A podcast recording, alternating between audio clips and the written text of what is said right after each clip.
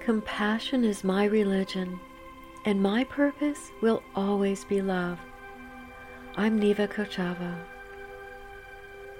I was having an amazing conversation with someone close to me, and we were talking about the different ways things can happen that trigger something in us, and how that makes us feel.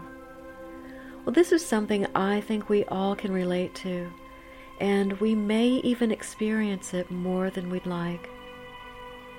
This is certainly something I've been aware of throughout my own life, and I've learned so much from it.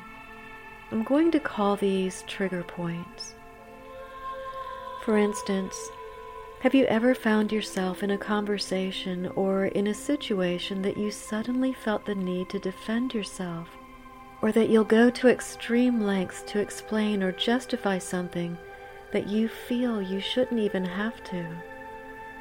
In these types of situations, you can often feel uncomfortable, or you might even feel taken advantage of or manipulated. More often than not, you can feel defensive and upset, or just angry, and you realize there's nothing you can do or say that will change the other person or the situation in the moment. I'm going to show you why these trigger point moments can be powerful for you, and how you can identify and use these trigger points for your own growth and benefit. And even better, this is also how you can stay free from judgment and from unforgiveness. We always want to avoid these kinds of traps and live wisely, and it is possible. And you can live freely in the mystery of who you are, and what a beautiful mystery you are. Well, first of all, what do I mean when I say trigger points? What is a trigger? Triggers are anything that reminds someone of a previous trauma. To be triggered is to have an intense emotional or physical reaction, and that can be from something someone says or does, or a situation or even an event. And those little triggers can be just as difficult as the big ones. Either way, they're usually not so easy to manage. Now here is why these trigger points are wonderful things. And how can I say that something that can trigger you to have an intense emotional or physical reaction is wonderful? The way that's possible is going to be through a new perspective. I'll give you an example. I went to an appointment recently. I noticed the environment was much less friendly than it had been in the past. Everyone seemed tense and so impersonal. At first, that was just my observation, but then I started giving it some attention, and I really thought about it. Eventually, I was called in to meet with a person I came to see, and the same thing was happening. No hello, no smile or eye contact, just business and commotion. Now I'm recognizing something, and I had a conscious choice to make. It was an awareness moment to decide, am I going to be offended, or am I going to follow along and do the same thing and not say anything? Both of which wouldn't make me feel good. Or was I going to engage as if everything was pleasant, because I really wanted to stay in balance. I like feeling good. So I intentionally looked at this person, and I'm sure it was obvious, and I didn't wait for eye contact. In the silence, I just said, "Wow. You're amazing." Do our thoughts, words, and intentions have power? Well, the long story short is that she just lit up and then proceeded to tell me all about where she's from, all about her daughter and what's going on. And she actually walked me to the door when we were finished, and she stood outside with me as we were having this great conversation.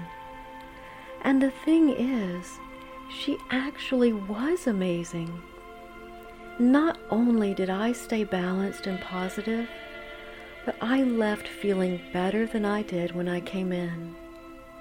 So in that incident, which was pretty mild, could have created a little trigger in me that would have changed the entire experience. I'm going to say something to you right here, and it may sound peculiar at first, but I want you to realize something. Everything is always about you. It's for you. And I'm not talking about in an egotistical way.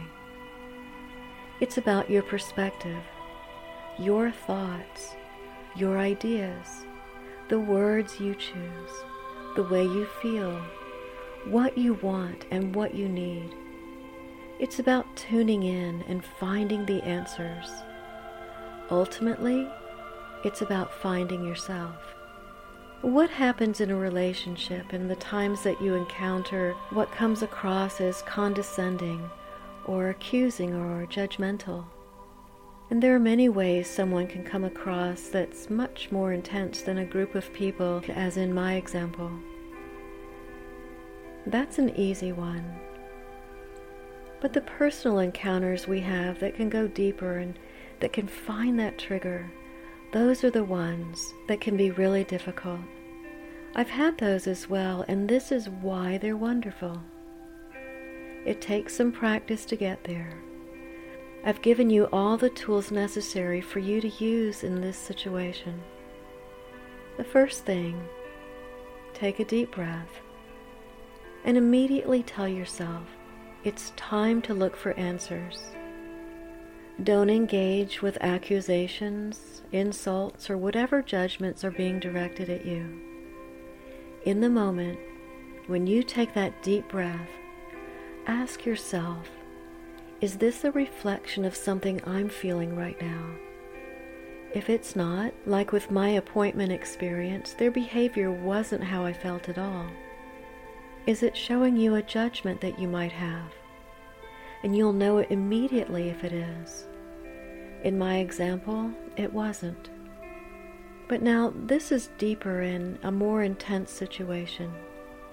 What are you experiencing? It's really important to be aware of what you're feeling. Are you uncomfortable? Are you ready to push back, argue, defend, reason, or maybe turn around and walk away? To the degree your response is to the trigger is the same degree of how wonderful it is. So don't judge yourself in the moment either. It's okay, and it's actually good, because remember, it's all about you, and it's for you. How is this possible? So let's say it's me and I'm being confronted by someone close to me who's not being kind and really judgmental for whatever reason. But in my heart, I know there's no logic on their part. Let's say I'm pulled into the moment even though I know I don't want to be. Now I have to make a conscious choice, and within my choice I have to decide how I want to feel. Because in this sense, it is all about me. And because I want to feel good, and I enjoy smiling, I make the decision to slow down my breathing, and I say silently to myself two words, and they're very powerful. Thank you. I know by my immediate reaction if I was just taken out of balance or out of peace, and suddenly I'm not feeling so good.